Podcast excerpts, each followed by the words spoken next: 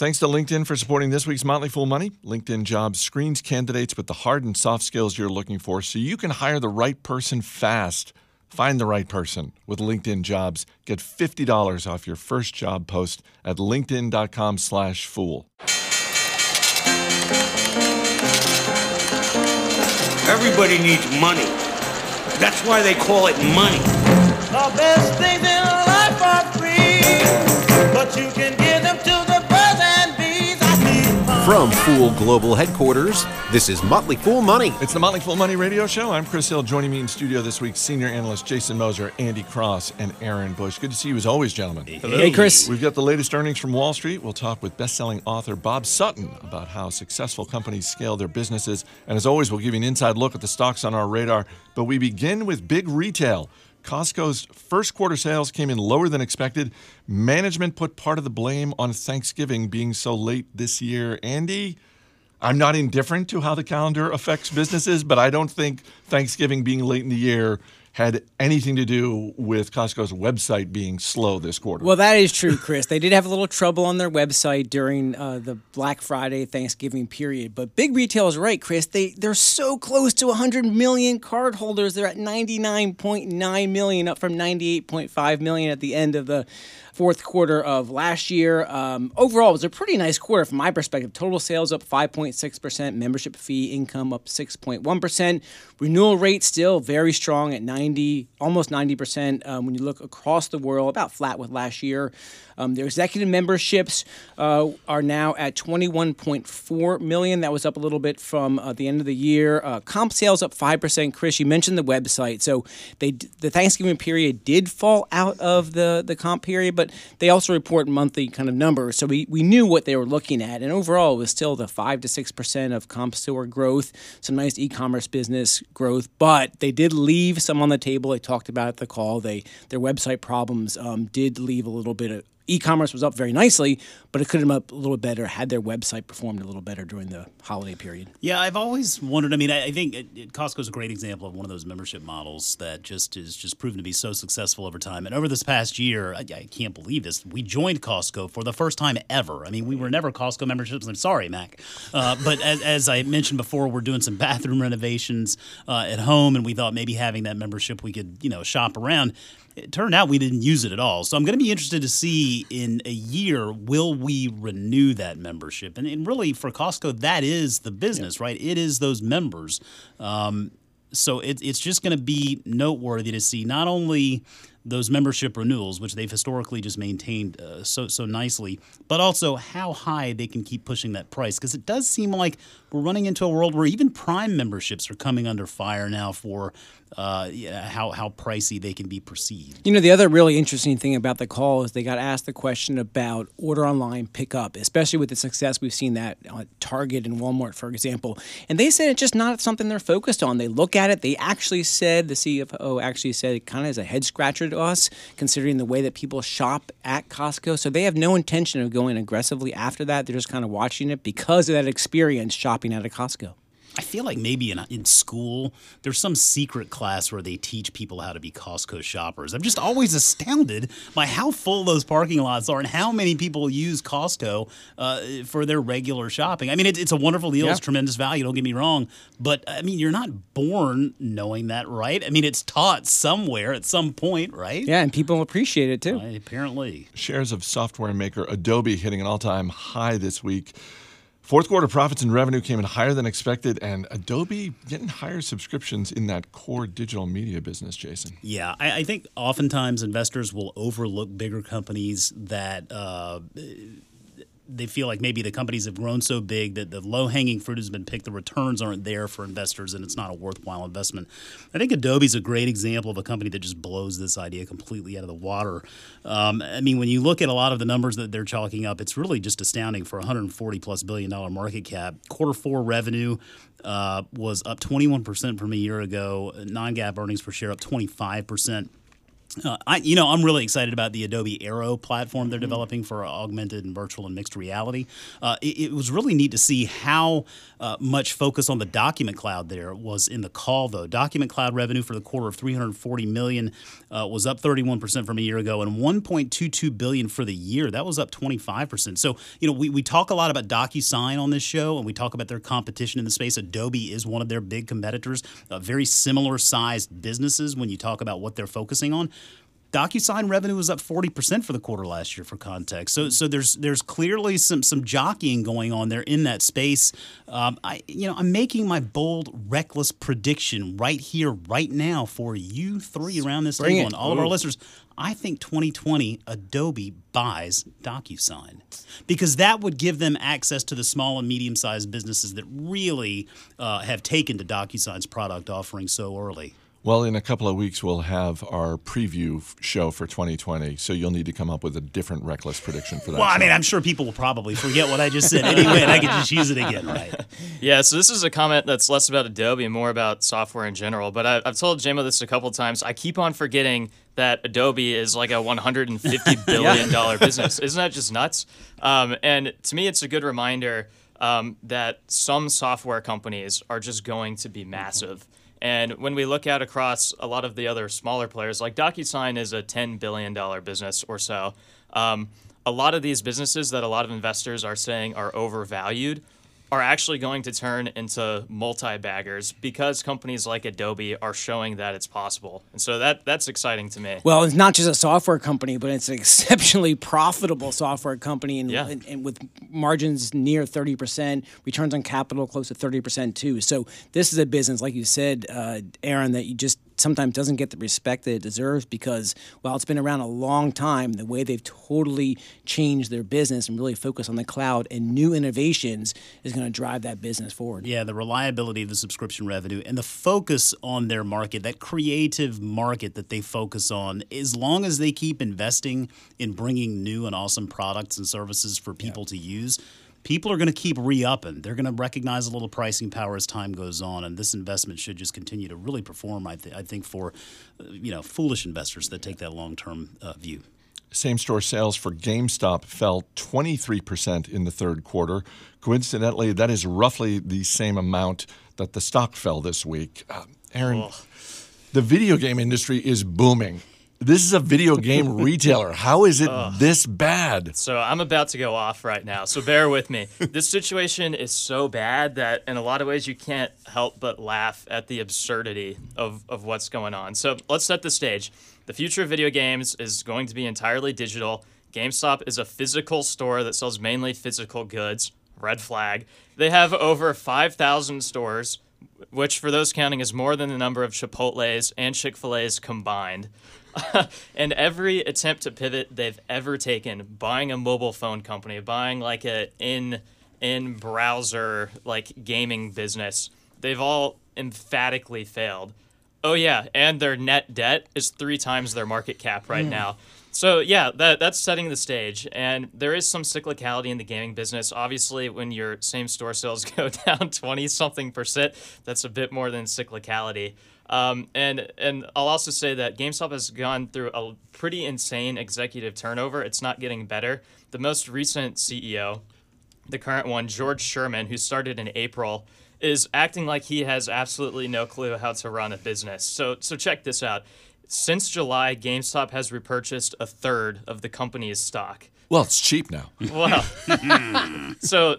So I don't know. I just like like George, like what the heck are you doing, man? Like like are you trying to kill your own company? Like you're getting paid millions of dollars to to to just buy back your stock. Like this company, and like this is something like all investors, all activists, like all board ne- members just like need to hear. This company is overextended. It's on the wrong side of history. It's over-leveraged. And instead of putting their cash flows to work to save the business, they're not even like handing it out in dividends to shareholders anymore. They're literally just lying money, lighting money on fire to repurchase shares of a business that will die unless they spend that money some other way. So yeah, maybe maybe at this point they can't save themselves. They've shot themselves in the foot like a while ago and are already bleeding out. Um, it, it's it's just so bad. So if they want to save themselves, they got to get rid of this guy as quickly as possible.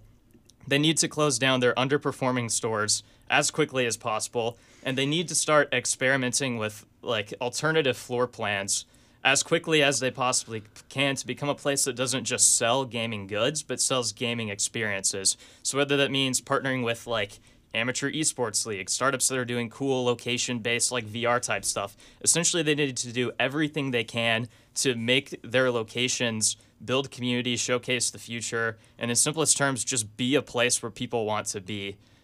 They're just failing, and it's so, like, abysmal. So we got some other news in the industry this week, and yeah. that is we got some more details on Microsoft's next-generation Xbox, which to this point had been referred to as Project Scarlet. So what details are most exciting to you, and why do we have to wait a year for this? Because that was the other thing I noticed. Like, oh, we got some more details. It's like, yeah, it's basically uh, December twenty twenty. Yeah, so both the the new Xbox and the new PlayStation, the PlayStation five, will come out um, around holidays the next year. And typically console cycles are pretty long anyway, so it's not that surprising that people are starting to to talk about things earlier than than normal. But I also think with consoles, we're going to start seeing them start to reflect more like phone plans where you have like upgrades and you start paying them off monthly. And what they're doing, they're framing this up as like the Series X. And I expect in the same way that they launched the Xbox One and then had the Xbox One X and One S, that this will just be a series that gets updated slowly over time so that people won't have to wait so long to get the next version going forward. Well, if this. He wants, Microsoft C E O uh, Satya Nadella can just sort of go through his furniture, find some change, buy GameStop, yeah. and then they'll have a showcase for the new uh, the new Xbox. I think Satya is a little smarter than that. Coming up, we will dip into the full mailbag and give you a few stocks for your watch list. Stay right here. You're listening to Motley Fool Money. Santa looked a lot like Daddy. As always, people on the program may have interest in the stocks they talk about, and the Motley Fool may have formal recommendations for or against, so don't buy or sell stocks based solely on what you hear. Welcome back to Motley Fool Money. Chris Hill here in studio with Jason Moser, Andy Cross, and Aaron Bush. Stitch Fix on the rise. The company broke even in the first quarter, but Wall Street was expecting a loss, so that was good enough to send the stock up ten percent, Andy. Yeah, a little different than last quarter when we saw the reverse. Um, the stock was down pretty big on the day of their announcement. Active client counts up seventeen percent. That's one number I watch pretty closely, and it's, it's been a right around there for the past couple quarters. That's good. Um, net revenue was up twenty-one percent, which I think has gotten a lot of people excited. The big kind of innovation they've been pushing over the last few quarters is are these direct buy initiatives. So shop your look, shop your colors. They continue to see some nice results with these tests as they go out. So it allows people not necessarily to have to always depend on these shipments that they get from their stylists, but actually they can go on and through some improved algorithms, make these purchases directly. And that's starting to have a little bit of an impact. They raised some guidance for the year after this quarter. So the stock really had not performed very well over the last last few um, uh, months, and we saw that rebound uh, this quarter.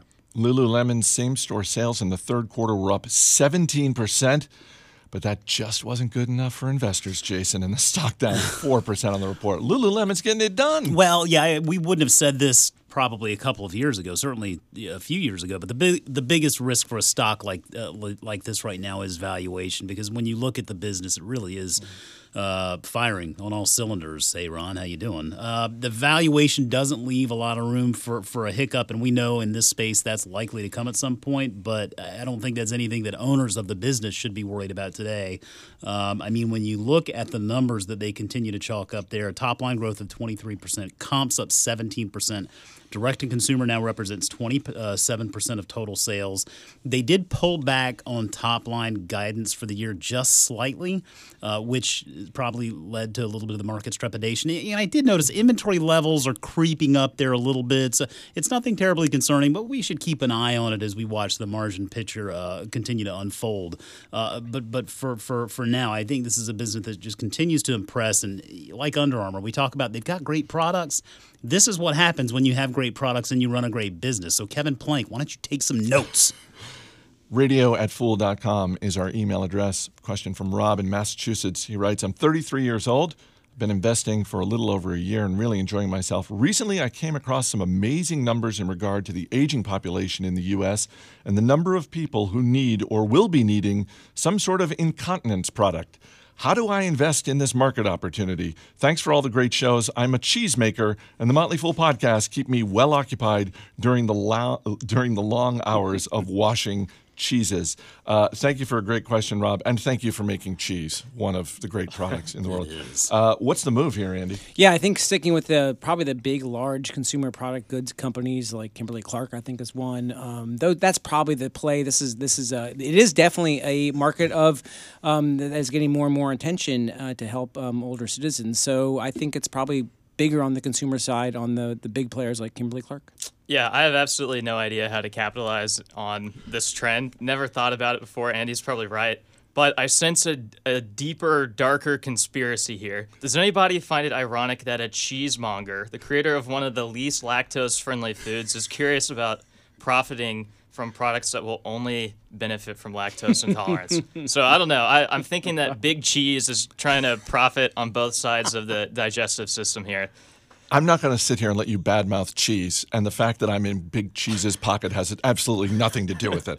Let's get to the stocks on our radar this week. Our man behind the glass, Steve Broido, is back, and he's going to hit you with a question. Andy Cross, what are you looking at this Steve, week? Steve, the hot I P O this week, Bill dot com came out, and the stock did really well, up sixty percent. It's now valued more than two billion dollars. They provide like business processing for small and mid-sized businesses, invoicing, payable, that kind of stuff.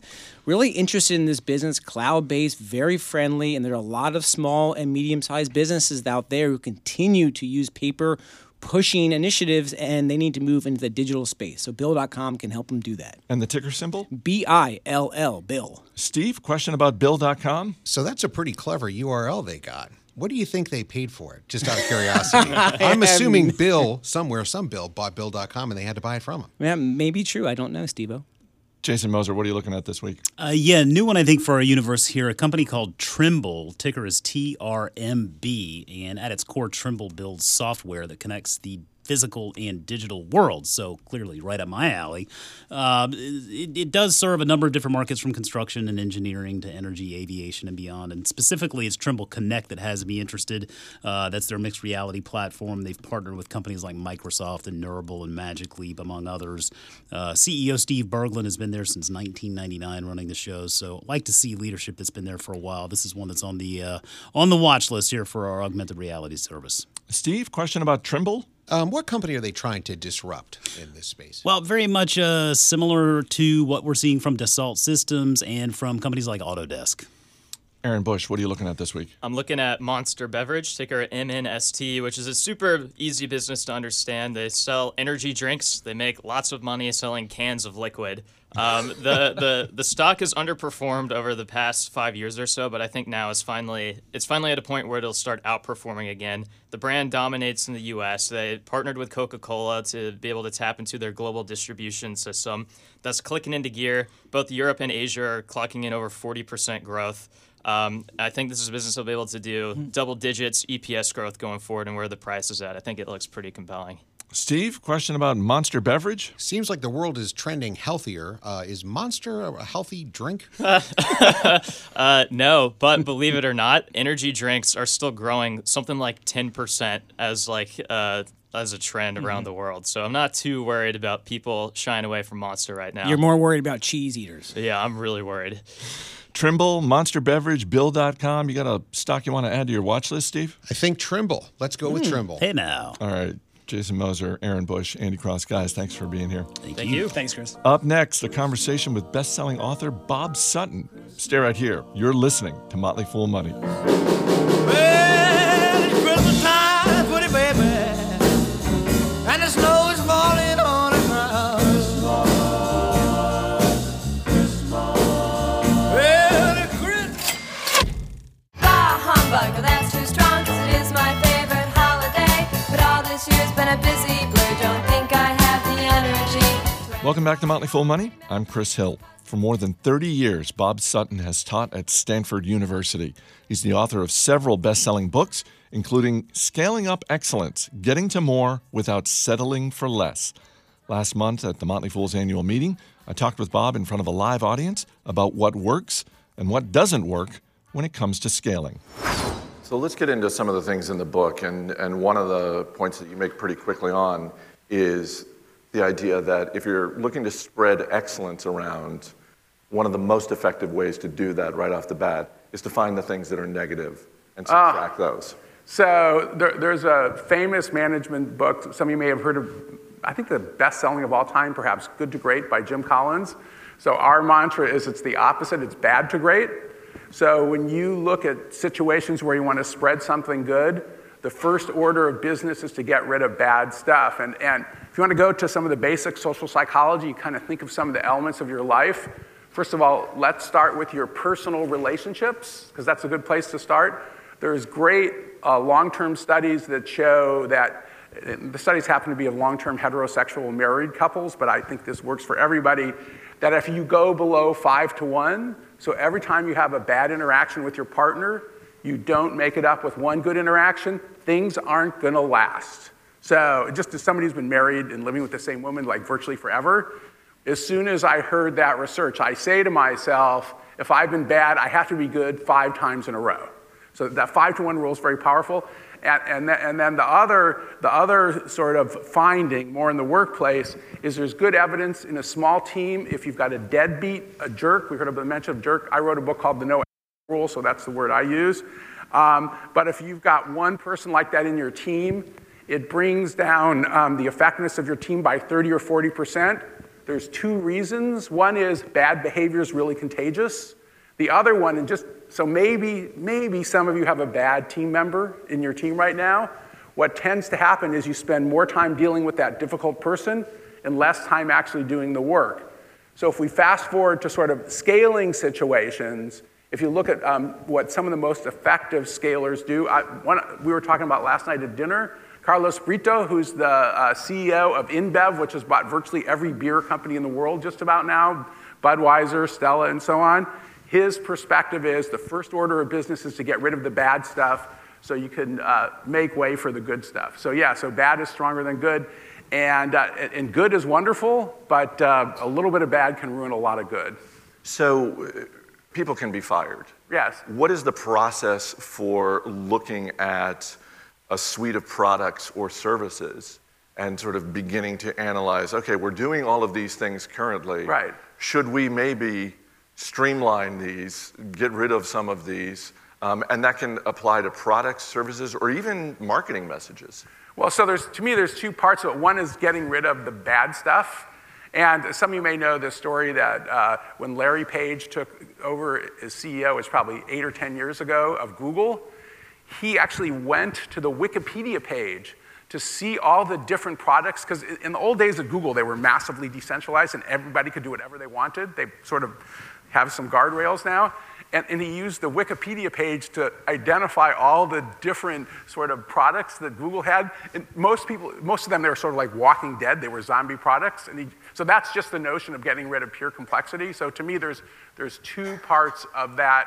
Uh, one is just getting rid of bad stuff. So you've got destructive people, you've got products that are driving customers crazy, uh, you've got bad processes. That's part of the bad. And the other part, and this is a big part of scaling, is that just pure cognitive load. So we do all sorts of things in organizations to unwittingly put more weight on our mind. And the more weight that we have on our mind, the harder it is for us to do what we think is right, just because we're dragged down by it. So that's why Hagi Rao and I are really quite obsessed with organizational friction now. You were talking before you used the word guardrails. Uh, this gets into another part of the book that I find very interesting, um, and not just because I was raised Catholic, uh-huh. but the but the whole concept of um, Catholicism versus Buddhism is something that companies, as they grow, uh, tend to wrestle with, shall we say, in terms of um, whether it's we've got one location and we're you know we're selling coffee and we're looking to open up five hundred right. locations. Um, but I'm wondering if you can share a little bit about sure. sort of so, uh, the struggles and the opportunities that companies have when they're wrestling with so, those so, two concepts. So, so the Catholicism versus Buddhism. Let me describe where that came from. And in, in, in every organization we work with, this challenge, it's always there, it never goes away, it's an ongoing decision for management and everyone else. And, and, the, and the challenge is, do you do the same thing the same way everywhere, or do you allow local variation? And just to tell you where the story came from, because it's got some investment twists, uh, so I'm one of the founders of something called the Stanford D School, which uh, teaches innovation. It, in, at Stanford, it's, it's a cross sort of university unit.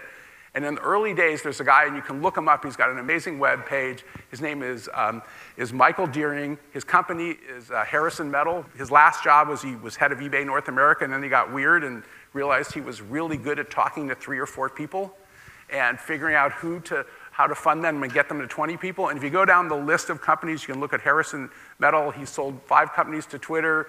He did Masterclass, Harry's Razors, some of you may use. He's been incredibly successful. So we're sitting there with Michael in the early days of the D School, and he looks at us and he says, so are you going to be Catholics or Buddhists? And we look at him like, what the hell are you talking about? And he was raised a devout Catholic. And, and, and this point was, and it's a constant struggle, is do you allow people to do everything that they want and think is best for themselves and their team, or do you force some conformity? And the answer to it in any one situation is, well, you got to figure out what works, because all, all the evidence is that at least if you want to scale fast in the beginning, at least having a playbook that people focus on. This was uh, key to the success of McDonald's in the early days, for example, certainly um, Home Depot and so on. But on average, what, what the research shows is that starting out with a playbook, a way that we usually do stuff, and a few um, guardrails are really important, and then kind of adjusting it as you go into new markets and hire new kinds of employees, then you kind of got to change. It seems that like that would point to the importance on having a strong culture, yes, and also being very clear about the types of people that you hire. Yes, until it gets you to the point where you, you just keep um, replicating everybody over and over again, and the world changes, and you end up having the wrong sorts of people. And uh, just to give you an example with Google, what, one of my students, Shona Brown, this, this is what happens at an institution like Stanford. I've known Shona so long that I loaned her five hundred dollars once. She was number four at Google for ten years. Uh, she has like five hundred million dollars. So uh, in the early days, Shona, who was actually kind of an uppity Stanford student, and she was a Rhodes Scholar and everything, which permanently infects her mind and not always in the best place. If she was here, I would say this in front of her. And Shona was one of the big pushers in the early day of Google, because she has a PhD and was a Rhodes Scholar, that we're only going to hire absolutely the best, top one-tenth of one percent of people at Google, especially people who have um, degrees from elite universities. And, and they kind of did this in the early days, but they figured out two things. So they had a real clear mindset. We're going to hire geniuses, and if you know about the early interview process at Google, they do twenty or thirty interviews and then not give you an offer. They had a very bad reputation. So they do all this heavy screening, but that worked great in the early days, or at least well enough to build the company. But then they figured out two things, which is that you don't need a Rhodes Scholar four point oh genius from one of the three elite universities in the world to do everything in an organization. You really don't. And then some of you may also know that Google has done a bunch of research where they have shown that there's no relationship between the grades that somebody gets as an undergraduate and how good of a programmer they become. The correlation is zero. One of the things you write about in the book, and uh, you've written about uh, more recently, Um, is sort of the thought exercise around time travel. Right. Essentially, imagine, you know, it comes up in the book with, um, with the Bridgewater Academy, uh-huh.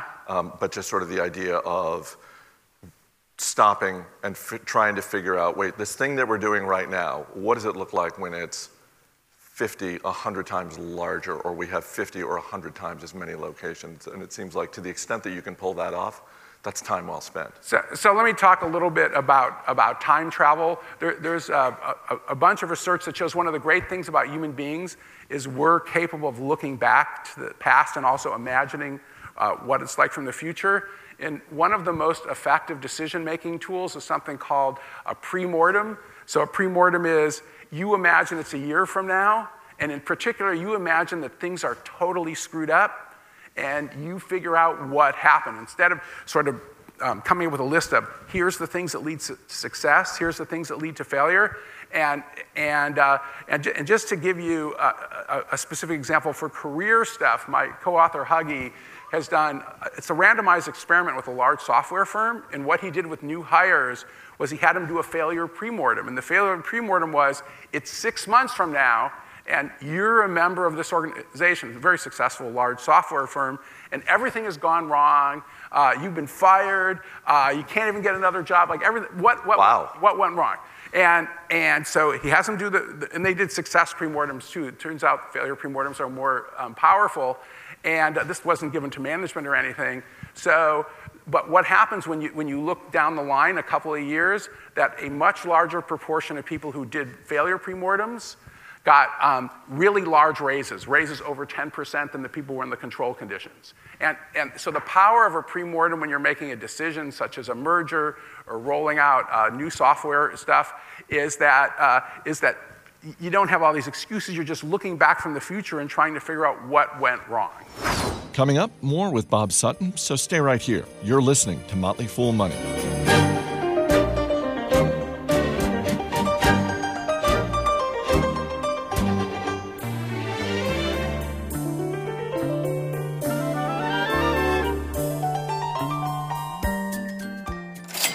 All right, before we get back to Bob Sutton, quick shout out to LinkedIn, because when it comes to finding candidates that are truly meant for your business, urgency... Well, we like urgency, but it can actually be your enemy.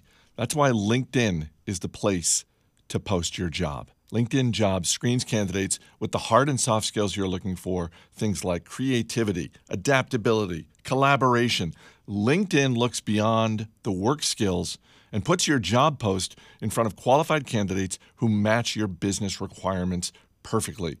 It's no wonder a person is hired every eight seconds with LinkedIn. So visit linkedin.com slash fool and get fifty dollars off your first job post. Again, that's linkedin.com slash fool. Terms and conditions apply. Christmas is just around the corner. Welcome back to Motley Fool Money. I'm Chris Hill. Let's get back to my conversation in front of a live audience with Bob Sutton about his best-selling book, Scaling Up Excellence. What has been the reaction to the book from different organizations that you've met with? I mean, the book came out five years ago, uh-huh. um, and I'm curious if it's been sort of an ongoing parade of people saying, yes, everything that happened in this book is happening to us, or if you've gotten a reaction that surprised you. So th- there are certain universal elements in the book. And, and so we've done talks and worked with everybody, well, Google, the Girl Scouts, the Gates Foundation, lots of investment firms, lots of nonprofits. So we, we've worked with every kind of organization, at least that that that, um, that I can I can think of. And, and the reaction is is generally positive. But one of the things that, that people will say, and I, I think that, that this is worth talking about, Is, is that they will talk about the notion that, oh, you present all these cases of organizations where it's so great, but in my company, we're actually, or my nonprofit, we're actually screwed up. So, so we're not great like that. Maybe I should move somewhere else and, and do something different. And, and, if, and one of the main bits of advice that I give here is that, in general, if you go to another organization, and I'm talking about organizations that are scaling well, not ones that are scaling badly. On a day-to-day basis, things always seem screwed up to the people who are inside of it. And so, so I, and, and we were just talking about Amazon. I would not want to work at Amazon. That's a kind of a brutal place to work. Uh, Netflix, which is a company I work quite well, they're actually really, really hard on employees. They hire, they fire people without performance improvement plans. That's one thing they're really proud of. Uh, so, and, and the best example I have of this is I gave a talk um, at a large law firm, and um, um, King and Spalding's the name of the law firm. This isn't a, a secret. And the way that large law firms work is when they have a partner retreat, they have affinity groups. So they'll have a breakfast for, I don't know, the lawyers who went to Harvard, the gay lawyers, the women lawyers. This group had the Grass is Browner Club. And what the Grass is Browner Club are the people who quit King and Spalding, and they came back because it sucked even worse at the place that they went to. The point is, and this comes from my dear friend David Kelly, the founder of the Stanford D School, the main founder, and also an innovation firm called IDEO, is that he talks about uh, the notion that uh, when you're doing something that original, life is always messy, there's always setback, it's always confusing, and it always feels worse in the moment. When you look back on it or you look ahead, it might be better. But so, so that's one lesson that I think has, has sort of come out, that if you think that things are better somewhere else, it might be, but usually it isn't. To go back to your book, one of the things I was struck by, despite the fact that scaling up in an excellent way is a ground war. It can be a slog. Mm-hmm. It can take a lot of time. There can be a lot of friction within the organization. Uh-huh. Um, and yet there is this through line of optimism from the people yep. uh, in the book. As someone who is a, a fan of business and rooting for businesses, it was great to see that level of optimism from people, even when they are battling with significant challenges within their own organization. Did that surprise you at all, that people have well, that level so, of heart? Well, so, so the optimism didn't shock me that much, but there's a nuance that I think is worth talking about. Because, so, so if you look at, there's a guy named Danny Kahneman who won the Nobel Prize for sort of inventing bo- modern behavioral economics, and Danny will argue, and Danny's really a pessimistic person, by the way, by the way. Uh, His, his co-author, Amos Tversky, died. He was the optimist. But, but Danny will argue that overconfidence is the worst thing that any human being can suffer from. That's the worst of all the cognitive biases.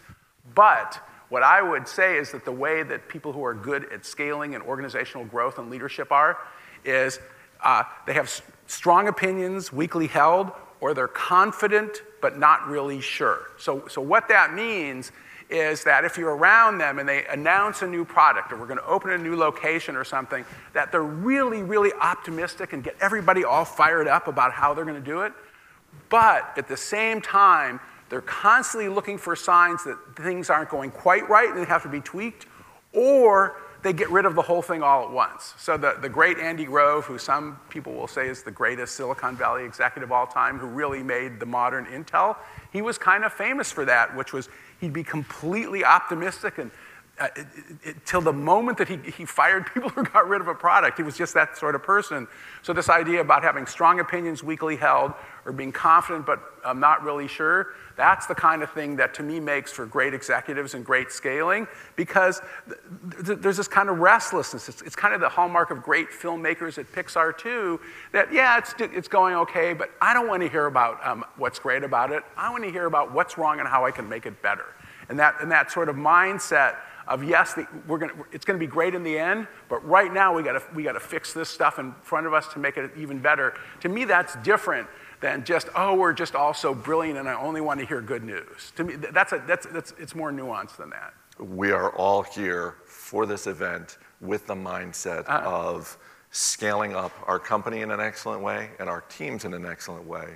So my final question is, what advice do you have for us as individuals? So, so one of the things that happens in a company like this, and I've worked with a lot of companies that scale really fast. Uh, Facebook and uh, and Uber were just insane in this regard. So what ends up happening is it, it ends up being difficult to have one us when you have a whole bunch of people sort of coming and going constantly.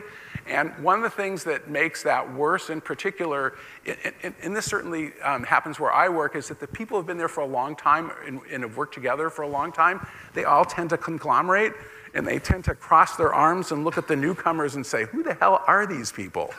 And so I guess my um, basic advice is try to talk to somebody who you don't know or don't know very well. Don't just stand and talk to the same people you always talk to. I know it's great to see old friends, but uh, for your good and the good of the organization, I think that, uh, that that people who are the best learners, they talk to people who are different and people they don't know.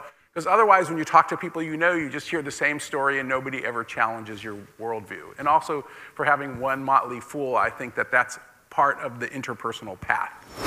Bob Sutton's book is Scaling Up Excellence, Getting to More Without Settling for Less. It's a bestseller for a reason, so, you know, check it out when you get a chance. Hey, two quick things before we wrap up this week. First, have you checked out The Motley Fool's new mobile game?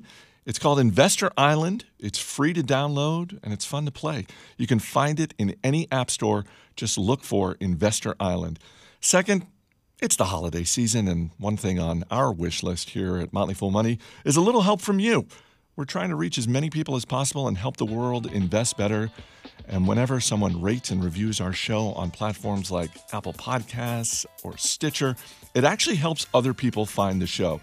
So if you enjoy the show, you have a few seconds, please consider giving us a rating and review. It helps us out. We really appreciate it. So thanks. That's going to do it for this week's show. Our engineer is Steve Broido. Our producer is Matt Greer. The show is mixed by Dan Boyd. I'm Chris Hill. Thanks for listening. We'll see you next week.